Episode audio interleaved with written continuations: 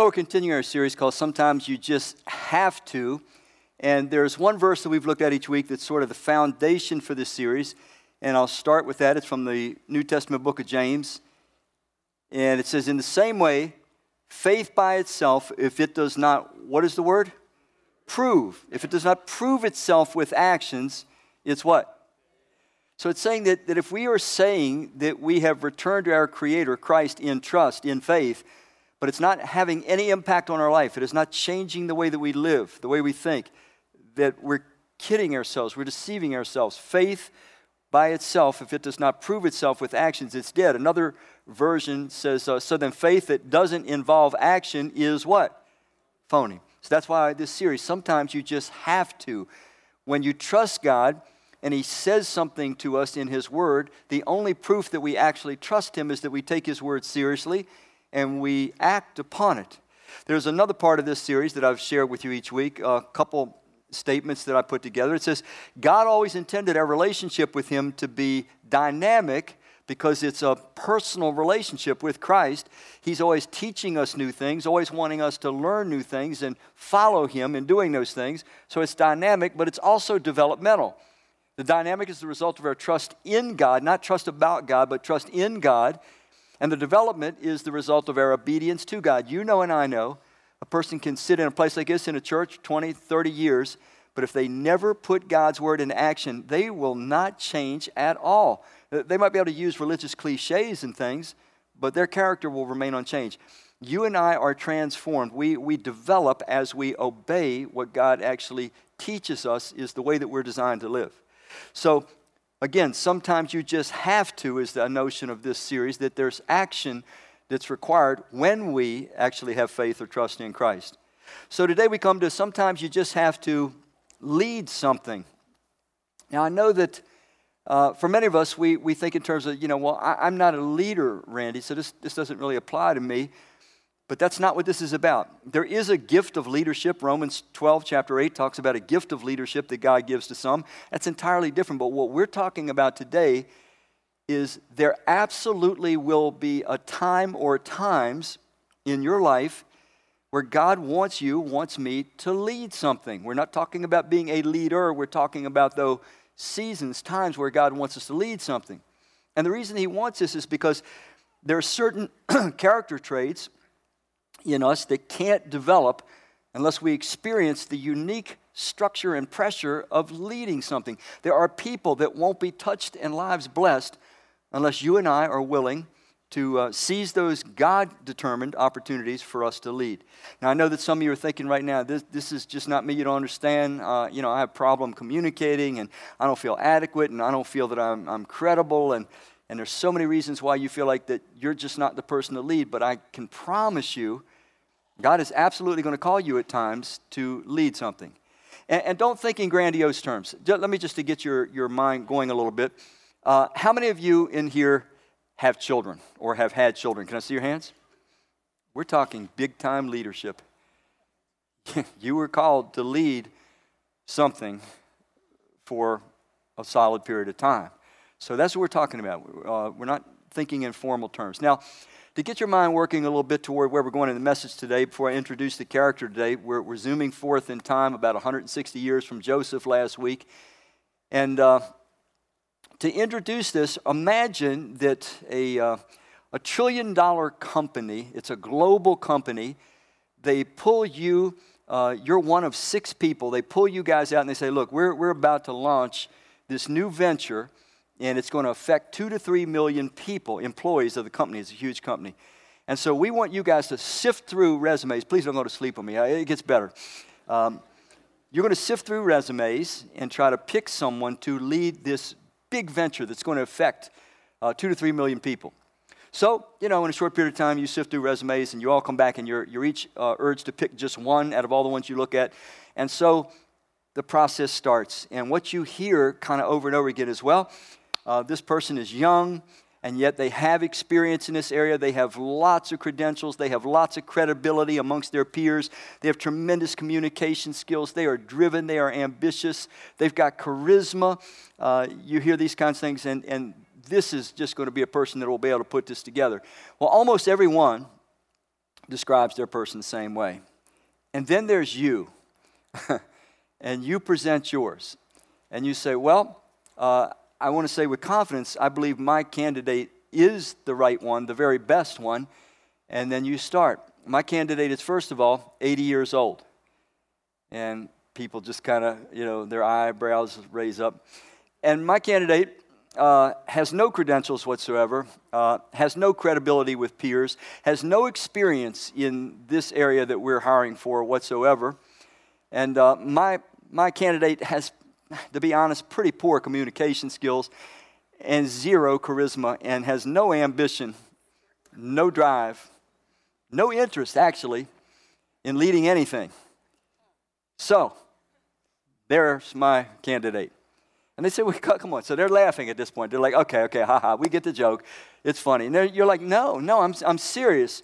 Well, then they say, what is it? What makes you think that someone like this, an 80 year old that has no ambition, no interest, no credentials, no credibility with peers, no experience, no charisma, poor communication skills, why, why do you think that someone like this would be a good candidate? And you look all of the rest of your teammates in the eye and you say, well, because God has called this person to lead this position, and God told this person that he would be with this person as they lead. And once again, your team members laugh at you, report you to the boss, and you lose your job. That's the way that would probably go.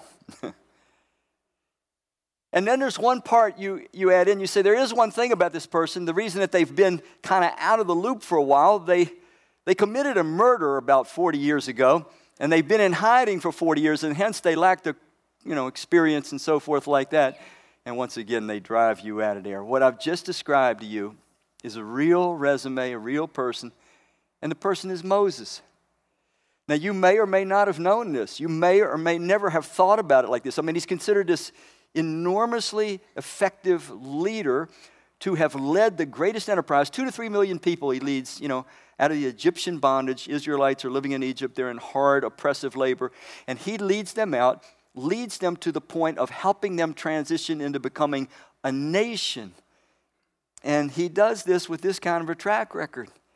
The guy is a murderer who has been on the run for 40 years in hiding when God calls him to this task. Just curious, how many knew that about Moses? Okay, some did, some did. Let's take a closer look now. Let's go ahead and turn in our Bibles and renew you on the chairs to page, uh, uh, see, it'll be page 62. And I'm actually going to start in chapter 2 and we're going to read verse 10. And a little, little, bit of background, I suppose I should give you. What has happened since Joseph died, other pharaohs have, been, uh, have come along, and they're very concerned that the Israelites are having children more rapidly than the Egyptians. And their population has grown enormous. Like I say, two to three million people living within Egypt, and they're concerned that these people could just overrun us. So they tell the, the Israelite uh, midwives that whenever you see a boy that is born to an Israelite woman, put it to death because they don't want any males multiplying. The Israelite midwives, they refuse to do this. And so then Pharaoh just steps in and makes an edict. He says, okay, we're killing all males that are born uh, to the Israelites. And so it's a very, very difficult time. They're taking the Israelites, using them as a labor force, very oppressive labor. But this one lady, uh, she has a baby, an Israelite baby, and she hides it for three months, and then she puts it in a little basket, floats it down the Nile in hopes that somebody will come and take the child. Of course, it turns out, if you've seen the story, read the story, or watched uh, the Ten Commandments, the 1959 version, that's the only good one. Um, if you haven't seen it, you ought to see it. If Moses is not like Charlton Heston, I'm going to be deeply disappointed. I mean, because you can't beat that. That's what Moses should be like. Um, but it's Pharaoh's daughter that ends up with this baby that's floated down uh, the Nile River. So let me pick up now. You have the background in chapter 2, verse, verse 10.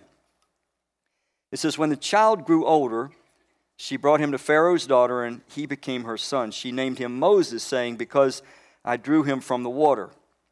In those days, when Moses had grown up, he went out to his people, and he observed their hard labor, and he saw an Egyptian man attacking a Hebrew man, one of his own people. He looked this way and that and saw that no one was there, and he attacked the Egyptian and concealed the body in the sand. When he went out on the next day, there were two Hebrew men fighting. So he said to the one who was in the wrong, Why are you attacking your fellow Hebrew? The man replied, Who made you a ruler and a judge over us? Are you planning to kill me like you killed that Egyptian? Then Moses was afraid, thinking, Surely what I did has become known. When Pharaoh heard about this event, he sought to kill Moses. So Moses fled from Pharaoh, and he settled in the land of Midian, and he settled by a certain well. And we'll pause there. Now, when you read this story, it gives you a lot of facts about Moses' early beginning, but there's parts that are left out, and we won't have those important parts unless we go to the New Testament. In the New Testament, there's a man named Stephen. He actually turns out to be the first Christian martyr, and he's engaged in this fierce argument with the religious leaders, the same religious leaders that put Jesus to death he is engaged with them, telling them that Jesus is the Messiah, is the Christ. And in the process, he's showing them how rebellious the Israelites have been through their history, and how even when Moses, their initial founder, came along, they didn't do well with him. But it throws some additional light for us. So let me share a couple verses with you from Acts. It says in Acts chapter 7, verse 22, this is Stephen talking, led by the Holy Spirit. It says, So Moses was trained in all the wisdom of the Egyptians and was powerful in his words and deeds. But when he was about how old? 40, 40 years old, it entered into his mind to visit his fellow countrymen, the Israelites. When we read about how he visited them and ends up killing an Egyptian, we now know he was 40 years old.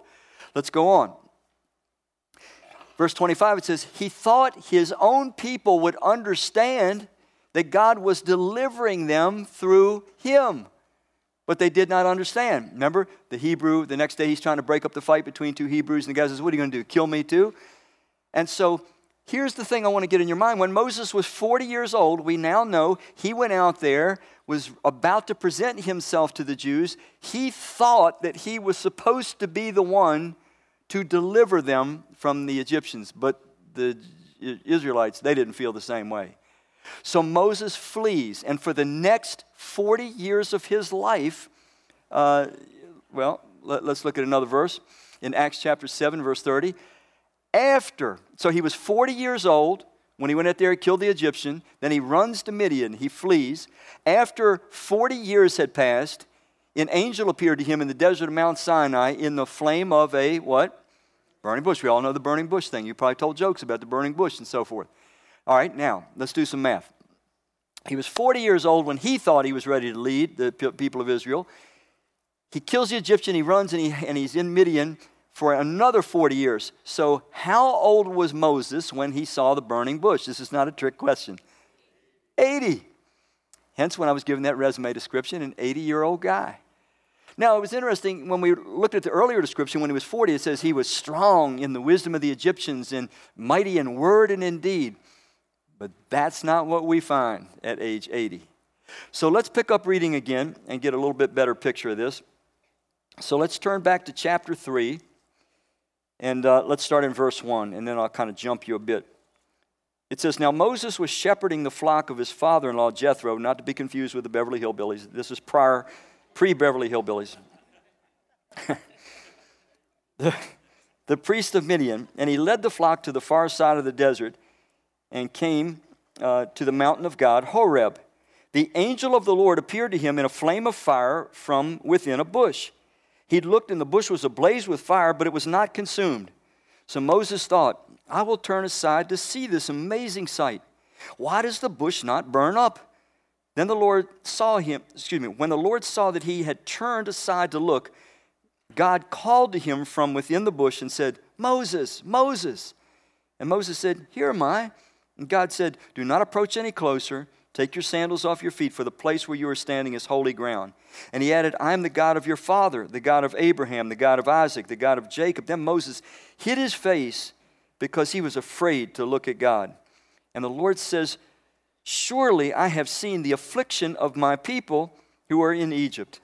I heard their cry because of their taskmasters, for I know their sorrows. So here's this introduction. Moses is 80 years old. The past 40 years, he has been nothing but a shepherd in Midian. He's a fugitive from justice, hiding out, probably feeling pretty comfortable at this point that he's not going to be prosecuted. And all of a sudden, his life starts to get turned upside down. Now, let's jump down to verse 10. God makes him aware that he knows about the terrible condition of the Israelites. And then in verse 10, he says this So now, the Lord says to Moses out of the burning bush, So now, go, and I will send you to Pharaoh to bring my people, the Israelites, out of Egypt. So now it gets personal. He's saying, Moses, you're 80 years old, but I want you to lead something. God is absolutely going to call each and every one of us to lead something at some time in our life. It may be for a short season, it may be for a long season, it may be something that is very easy to spot as a leadership kind of a situation for a short time. It may not be easy. It may be very small. I'm going to illustrate that as the message goes on. But you need it, and I need it. We need to lead when God calls us to lead and call us to lead, all of us. He calls us to lead something. And when we do, it allows Him to kind of work in us and work through us in ways that we would never believe feasible or possible. Now, I want you to see what Moses' attitude is about this miraculous experience that he's just had with God. God's called him to go and to be the deliverer. He wanted to do it when he was 40. Now that he's 80, let's see what he's like now. By the way, he lives to be 120, and it says he had full vigor until he died. So 80 wasn't that bad when you consider that. So here's verse 11. Moses said to God, Who am I that I should go to Pharaoh, or that I should bring the Israelites out of Egypt? He replied, Surely I will what? I will be with you. That changes everything. That's the game changer. I'll be with you. And this will be the sign that I have sent you when you bring the people out of Egypt and they will serve God on this mountain. But, but let's listen to what Moses is saying. He's saying, Come on, who am I? I'm an 80 year old shepherd. I've been, I've been chasing sheep for 40 years. I'm a fugitive from justice in Egypt. Who, I, am not the right person for this. I have no credibility. I have no credentials. I, I, I'm, I'm not the guy. I'm just curious how many times have you maybe been in a situation where leadership was needed or, or some kind of help maybe was needed with something and you wanted to help, you thought about helping, but then you feel like, ah, I'm, I'm not the I'm not the one to try to do this. Just curious, how many have ever had that experience? Can I see your hands? You and Moses have more in common than you suspect. Let's go on. Verse 13. Moses said to God, If I go to the Israelites and I tell them, the God of your fathers has sent me to you, and they ask me, What is his name? What should I say to them? he's saying, God, I'm going to go to these people, two to three million people and, and I don't even know who you are. Listen, for 80 years of Moses' life, it doesn't appear that he had any relationship with God, that he cared about God, that he knew about God, that he had any kind of understanding, any information about God. And so he's saying, How can I go to these people and tell them, God's telling me to tell you to come on out of Egypt, and I don't even know who you are? I don't even know your name. I don't have enough understanding of you, God, to do this. You ever felt that way? That way that you just don't quite understand God enough? Well, the Lord gives him a name, or gives his name to Moses. He says in verse 14, God said to Moses, I am that I am. We just sang that song, The Great I Am. That's where it comes from. When Jesus was on earth, you know, some 1400 to 1500 years later, Jesus said, I'm the I am. It was Jesus that Moses was encountering way back here. When Jesus was on earth, he told, his, told the religious leaders that, that I'm the I am. It's the name that God gave him. So he goes on to say, Tell him, I am has sent me to you.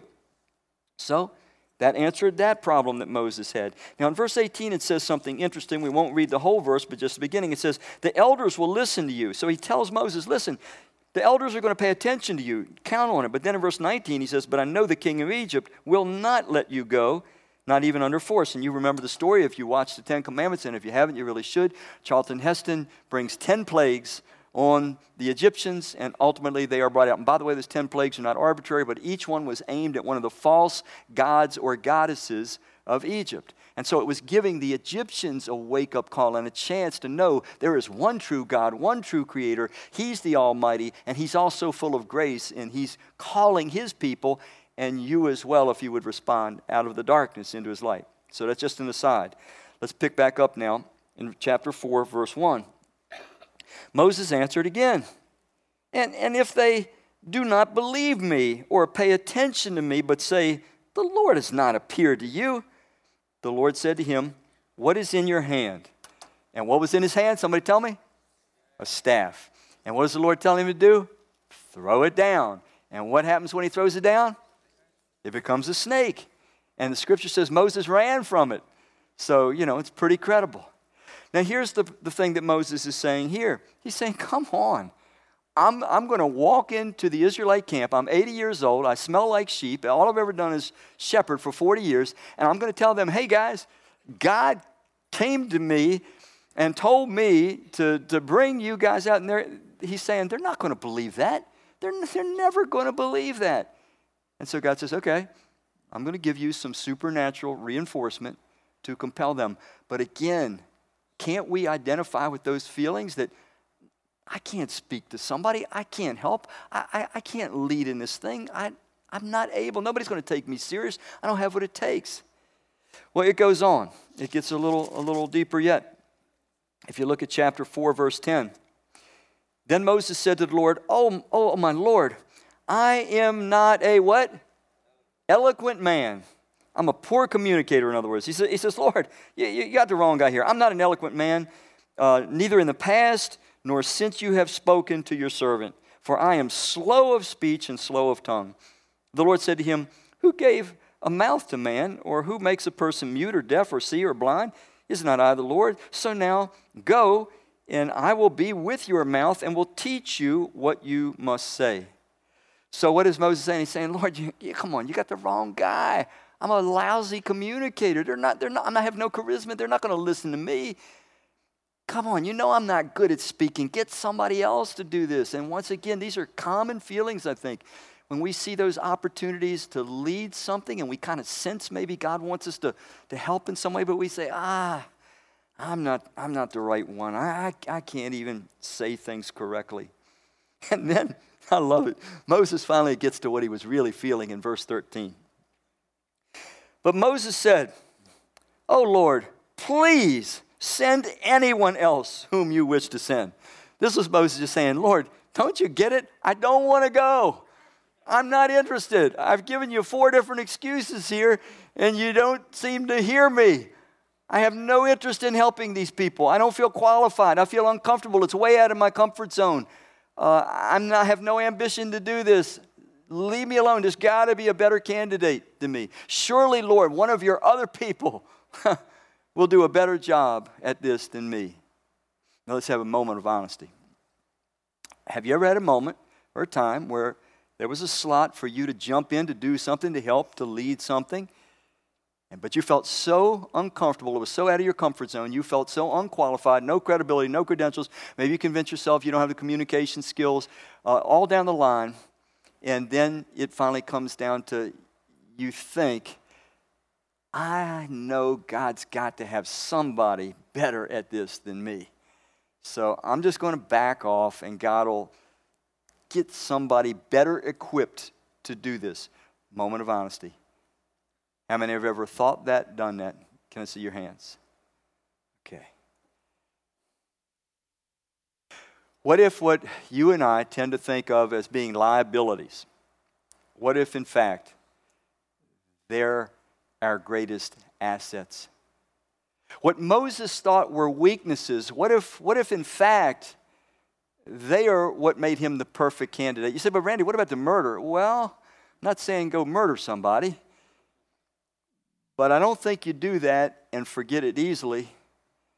And I think it does something to your soul if you let it do the right things, and it tends to make you a broken, humble person. You're going to see later on in this message that that's exactly what it evidently did to Moses. So, when God opens those spaces for us to lead something, to help in some way, but we go through those interior hesitancies, it might be good for us to recall that Moses felt the same way.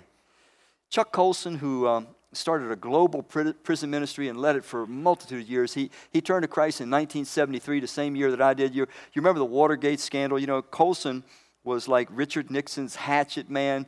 He, he was the most, uh, you know, violent sort of person when it came to anybody that opposed Nixon policies and so forth. But then in the Watergate situation, uh, Colson was arrested and actually did time in jail. And it was during uh, this time when his arrest was pending. He read C.S. Lewis's Mere Christianity. Just curious, anybody read Mere Christianity? If you hadn't, you ought to get it. It's a small read, but it is a powerful read. And he turned to Christ. Now, nobody believed he turned to Christ. Oh, he's, he's full of baloney. He's just doing that because he's going to jail. He's just saying he's a Christian, but he spent the rest of his life serving Christ. He proved that he had faith by his actions. Started a global prison ministry and served it to the day that he died. And he just died back in 2012. He was 80 years old. But listen to this quote from uh, Colson. He said, The great paradox of my life is that every time I walk into a prison and see the faces of men or women who have been transformed by the power of the living God, I realize that the thing God has chosen to use in my life is none of the, what is the word? None of the successes, none of the achievements, degrees, awards, honors, or cases I won before the Supreme Court. That, that's not what God's using in my life. What God is using in my life to touch the lives of literally thousands of other people is the fact that I was a convict and I went to prison. That was my great defeat. The only thing in my life I didn't succeed in. But was it a defeat? Or was it maybe the most uh, beneficial thing that ever happened in his life? Well, you know, history says the most beneficial thing. What if the things, the doubts, the feelings of inadequacy that we struggle with, what if they are the very best parts of what qualify us to lead something, to help in some way, to jump in and make ourselves available? The Apostle Paul also felt the same feelings of inadequacy. Chosen of the Holy Spirit to write 13 books in the New Testament, served Christ for 30 years, died a martyr's death but listen to his feelings. When, when he went to the Corinthians, went to the city of Corinth to try to start a gathering of followers of Christ, here's the way he felt inside. And I was with you, meaning he was with the Corinthians, I was with you in weakness and in, what is the word? Fear and much trembling.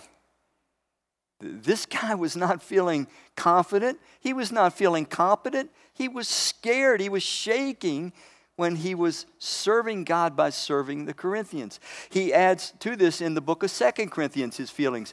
He says, now, now we have such confidence in God through Christ. So he says, My confidence is big when it comes to my confidence in God through Christ. But not that we are, what is the word? Adequate. Not that we are adequate in ourselves to consider anything as it were coming from ourselves, but our ad- adequacy is from who? God. Moses was a lousy speaker. He had no ambition. He didn't want the job.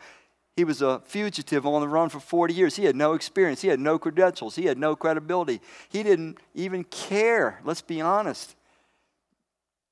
And I think those were the things that made him such a useful candidate. What if the things that you feel like make you unuseful, unqualified, your fear, your self doubt, your feelings of inadequacy, your poor communication skills, whatever it is that you conjure up in your mind that make you say, Lord, someone else, someone else will do it better than me. What if that's the very thing that God says, that's perfect? Your resume is the exact one I'm looking for. Just stay that way. Stay a little humble and a little scared so that your confidence will be in me, not in yourself, so that great things can really be accomplished. So we need to discern spiritually the things that God has called us to lead. And again, like I said earlier, don't think in grandiose terms. If you're a parent, there it is. You're to lead these children. Sometimes it's just helping a friend. We just think of it, well, I, I just helped. I just showed them how to build this thing. I just showed them how to clean this thing. I just showed them how to figure this out or invest that. Or, but that's leading. You're leading for a season in someone's life. Don't minimize that. Don't think that's small. It, it might just bring um, tremendous change in you because what happens when we start to lead in the right way, we start to become selfless and we start to pour ourselves into somebody else. And that's a purifying experience. It expands and stretches our hearts and our souls. And we become just a little bit more like Christ because we're stretched out of that comfort zone and are forced to depend on God and to give ourselves to someone else. These are good experiences. So when we do get that clarity, clarity that, that God's calling me to lead something, it might just be for a season, then we need to just completely embrace it selflessly. And Moses ultimately did. After all of his resistance, he finally did. And we know the story, of course. Listen to this verse from Hebrews talking about uh, Moses and his attitude ultimately. It says, Now Moses was faithful in all God's house as a servant, and leadership is always servant. Jesus said that he that will be great among you must be the servant of all. Leading is always just serving. But Moses was faithful. And it says to testify the things that would be spoken. So the thing that you and I are just called to do and to be is, is just be faithful. Just do what we can while we can and trust God in the process. To show you how simple it can be to, to lead when God calls you to lead, there's a guy named Kevin Miller. He's been with Christianity Today, one of the, the leaders at Christianity Today. He's held various roles for 26 years. He's also a pastor of a church. And he tells a story about when he was a kid growing up, his dad had a two hour commute, and so he was never home at dinner. And so he kind of grew up with a, a, father that was there, but not there, kind of absent father, never had the communication, never had the interaction with him that he hungered for. And he said he always felt like Christ would be enough, that he, he'd be okay to, to deal with people and to be kind of a spiritual father, so forth, for people. And then he hit the wall at about age 40. And, and he realized that he was just ill equipped to be able to spiritually father other people. And he was breaking down, literally having one of these change of life breakdowns. And his wife said, You know, the only thing I know to tell you to do is why don't you just go to Doug, talk to Doug. Doug was an older guy that he knew, a more experienced Christian. He said, Just tell him, you know, you need somebody to kind of reparent you, to father you. And Kevin Miller was humble enough to do that. And so for 11 years, he met with this guy, Doug, this older Christian, and they talked and they shared and they prayed. Only on two occasions did Doug actually give Kevin Miller any advice, but it was good advice and he listened to it. But it worked, okay? Now, if you were to have asked Doug, Doug, you ever, you ever think about those 11 years that you led Kevin Miller? He would probably think, Are you kidding me? Me lead Kevin Miller? Kevin Miller is, you know, esteemed pretty highly. But that's exactly what he was doing. He probably didn't think of it as being anything other than there. I was just there. I just cared. I was just available. But he was actually leading, he was mentoring him at a crucial point in his life. He was literally showing him how to be fathered so that he could father the people that were under his care. So when I'm talking about leading, don't think in these big, grandiose, formal terms. Think in terms of the kinds of things that might pass by your life each and every day. Now, there's one more thing about Moses, and uh, it's a critical one. It says this in Numbers, Numbers chapter 12. It says, Now the man Moses was very what? But, but how humble was he? More so than any man on the face of the earth. This is God's estimation of this guy. He said he's the most humble man on the earth. That, in my opinion, is what qualified him to lead this amazing this amazing venture. Two to three million people. He would take them from being just a mass of people and turning them into the very nation of God. He would be the one that would receive God's laws. God had not been communicating his laws, his principles behavior to anyone. This was the start of something new. Now God was going to start a written record. Moses is the start of what we call the Bible, God writing things down, having things written. God gives 613 laws to the Israelites. We think about the Big Ten, but there were 613. Most of them were national legislative type of things, but nevertheless, Moses is the guy that did that. And Moses leads these people for 40 years, and they were not easy to lead. If you read the story, you'll see. Before they ever got to the border of the promised land, which they got there quite, quite quickly, they broke down and rebelled against him 10 times, and they just kept it on for the rest of the journey. But I think that the key was that he was humble. And that's why God could use him in such an extraordinary way. And so that's, that's, a, that's a, a standard, a mark that each of us can kind of live up to if we choose. It goes on to say this in Deuteronomy 34.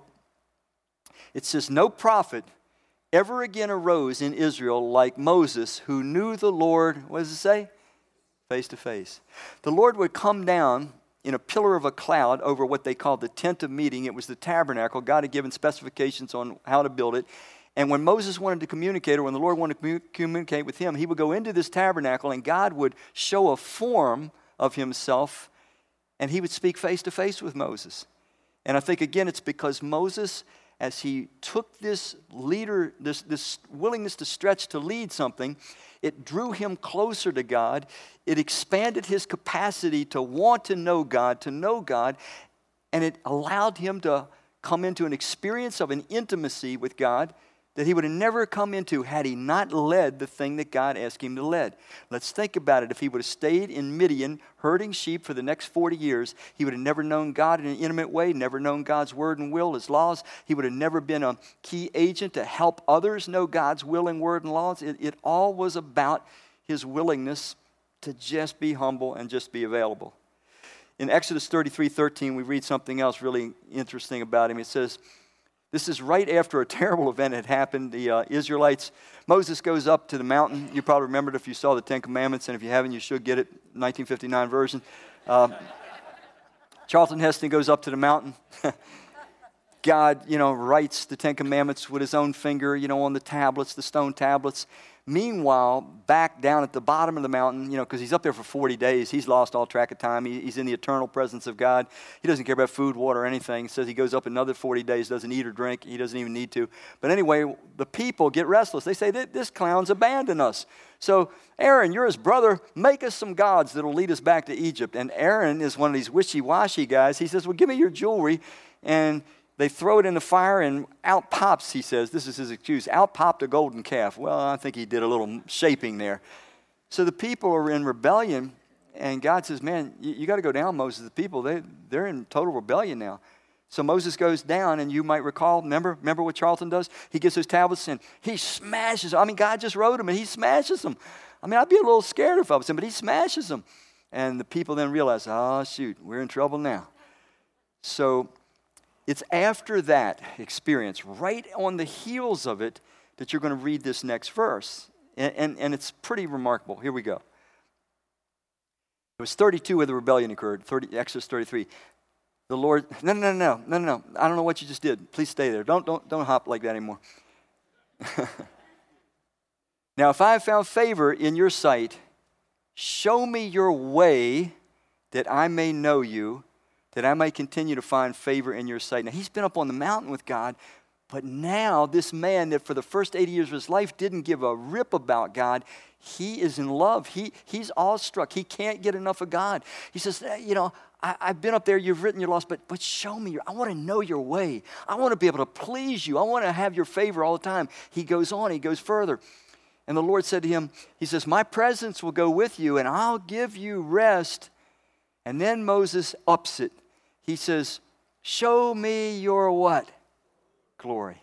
Now, mind you, this is a guy that saw tremendous miracles. He saw the 10 plagues, the miraculous plagues that God brought upon the Egyptians. He saw the Red Sea open and the people walking through on dry ground and it closing back up on the Egyptians. He saw God bringing supernatural food called manna from heaven and feeding this mass of two to three million people. He had seen miracle after miracle. So he was not talking about miracles. We have a group of Christians that are infatuated with miracles. That's not God's glory. What was Moses asking for? There's an interesting verse in 2 Corinthians 5 in, in the New Testament. It says that we see the glory of God in the face of Jesus Christ. The glory of God. It's his almighty power controlled by his sacrificial love that was perfectly revealed in Christ. Moses is saying, I've seen, I've seen something so beautiful in you. It just aches inside of me to know who you are. I want to see your heart. I want to see everything there is that a human being can know about you. I'm stunned by you. I'm in love, is what Moses is saying. Now, Randy, why, why are you going off on this? Because if he hadn't been willing to lead what God called him to lead, no indication he would have ever known God in this intimate way. No indication he would have ever loved God in this passionate way. Some of you know what I'm talking about. It's as you were willing to take steps out of your comfort zone and start to lead something that God wanted you to lead, it took you deeper and deeper. You became more dependent upon God. All of a sudden, something started to change. You start loving God for Himself. You love His righteousness for its own intrinsic worth. You cannot get enough of Him. You desperately want others to know Him. And it never would have happened if you hadn't started leading something and allowing God and the leading process to stretch you and pull you and you know kind of realign some things inside you. Now, there's a sad part to the story. Uh, Moses leads these people for uh, 40 years. The reason it took so long to get to the promised land, it really didn't. It only took 16 months actually to get to the border of the promised land. But when the people saw that there were armies and Canaanites and Nephilim in the promised land. They wouldn't trust God. They wouldn't go in and fight and take the land. So that's why they had to wander around in the wilderness until the new generation came along. And so Moses leads these rebels around in the wilderness, still caring for them like they're his own children for 39 years. And all of a sudden, an incident occurs. Early in the journey, there was a time where the Israelites didn't have enough water, and the Lord tells Moses, He says, Listen, I want you to go to this rock and just take your staff and bang, bang the rock with the staff, and water will gush out, and the Israelites will have water. So Moses complied. This was early in the journey. Well, now toward the end of the journey, just one year left. It's Moses' 39th year in the journey, and the Israelites are complaining like crazy again. We need water, we need water. And so the Lord tells me, He says, All right, all right. He says, Moses, look, go to the rock. And this time when you go to the rock, though, don't, don't hit it with your staff. Don't do that like you did the first time. This time, just speak to the rock, and water will gush out. Well, you can read about it on your own. It does not turn out pretty. Moses has had it. These people have been on him. They've threatened to stone him a couple times. And he gets up on that rock and he says, You bunch of stinking rebels. Do I have to bring water out of this rock for you? And he gets his staff and he whacks the rock. And sure enough, water comes out. But then the Lord pulls him aside and says, Buddy, you really blew it, man. You dishonored me before the people. I said, Speak to the rock. 1 Corinthians 10 tells us Christ was the rock. Christ was smitten one time but since then, he's risen and we speak to him. Now, Moses didn't understand all that, but what he did understand was what God told him to do. And then God gives him the bad news. He said, Moses, you know, man, you, you've led these people 39 years, but you're not going to be allowed to go in the promised land. You dishonored me. You distrusted me before the people. You failed, buddy. I want you going up on Mount Nebo about a year from now. I want you to go up there, and you can look at the promised land, but you're going to die looking at it. You're not going to enter it kind of sad. 39 years blown, one incident. So let me ask you this Was he a failure? What if you go past your comfort zone, trust God, you start leading something, and what if it doesn't turn out well? Was Moses a failure? Would you be a failure? Well, there's a New Testament passage that clarifies this for us. Here it is, it's in Luke chapter 9. Many of you are familiar with it. Jesus has told his disciples some of them would see the kingdom before they would die. He takes Peter, James, and John, his inner circle. They go to the mount we call the Mount of Transfiguration. And it says, as he prayed, meaning Jesus, his face began to glow until it was blinding glory streaming from him. His entire body was illuminated with a radiant glory. His brightness became so intense that it made his clothing blinding white, like multiple flashes of lightning. It goes on. All at once, two men appeared in glorious splendor. And the first one is who? Moses. This is roughly 1,500 years later. My man is very much alive, and he's in the inner circle of heaven. Elijah, who never saw death but had been taken up to heaven 800, roughly 800 years earlier, they're both very much alive. And look at what an inner circle they are. They spoke with Jesus about his soon departure, meaning the cross, from this world and the things he was destined to accomplish in Jerusalem. He was going to give the full revelation of God when he hung upon that cross in Jerusalem. But Moses, far from being a failure in the sight of God, was still very much inner circle kind of a person. Why am I even bothering with this? Because you and I, being human, are scared of failure. We're afraid of trying something, stepping out of our comfort zone, leading something, and failing, and thinking that we will be even further down, uh, not, in our own, not only in our own eyes, but in God's eyes. And I'm telling you, you step out of your comfort zone, you trust God, you lead something, want you to leave, you absolutely have succeeded by the very act of being willing to step out. And it just might be the key to you becoming somebody that you won't become in any other way, experiencing wonderful redemptive things that you won't be able to experience in any way, and bringing blessing to the lives of others that, that really goes beyond your imagination now. And even if it's only one, you know what? Christ died for just one as well as all. And that means it's worthwhile. I'm going to close today with a real person, real experience Listen carefully to some of the feelings that this person, this is from, person from our congregation, had pertaining this call from God to lead something. And then I'll come back and close out with a couple thoughts.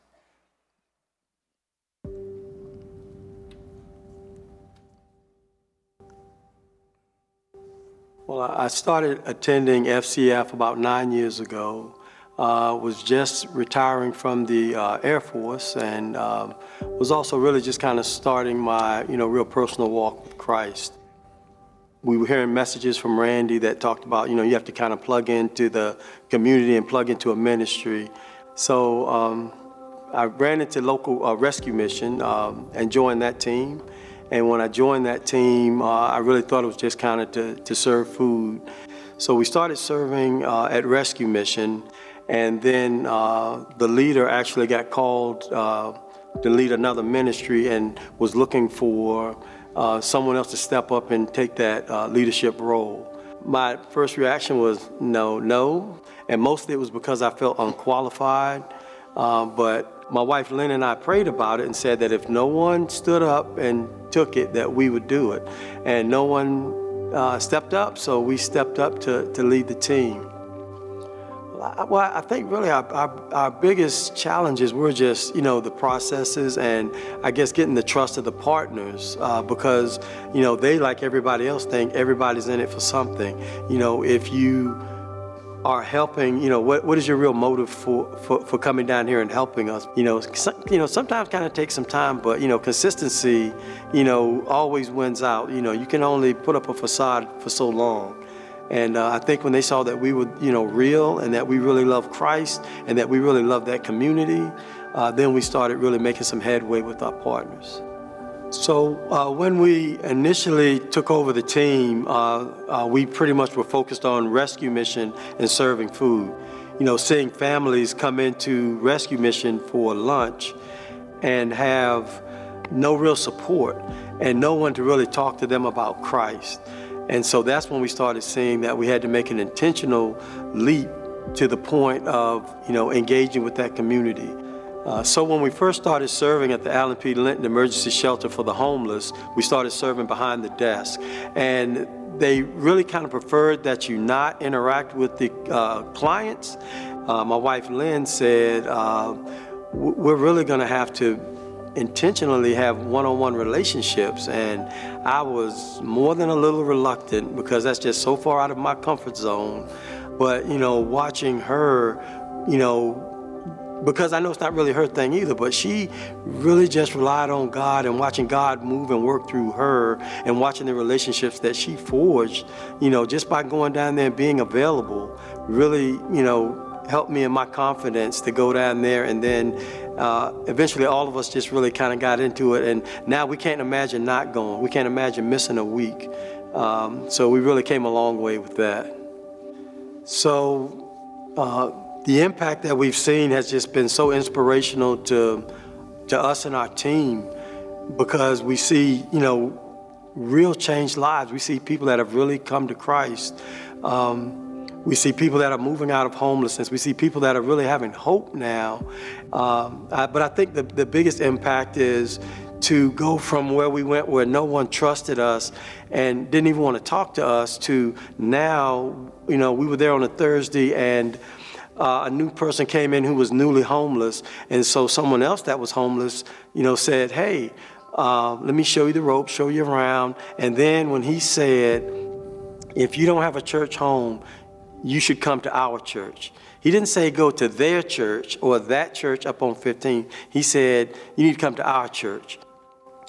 Uh, I guess when I before this ministry, when I looked at the homeless community, I, I kind of. Um, can't say that I did see them or I didn't see them. They were just people I just kind of walked past. But I can tell you that through this experience of getting to know this community through this mission and through this ministry, uh, they are my family. They are, you know, people that I absolutely love and uh, would do anything for. When I think back to being offered this opportunity and having that option, uh, I guess if I if I had passed on this opportunity, it would have been the biggest mistake of my life.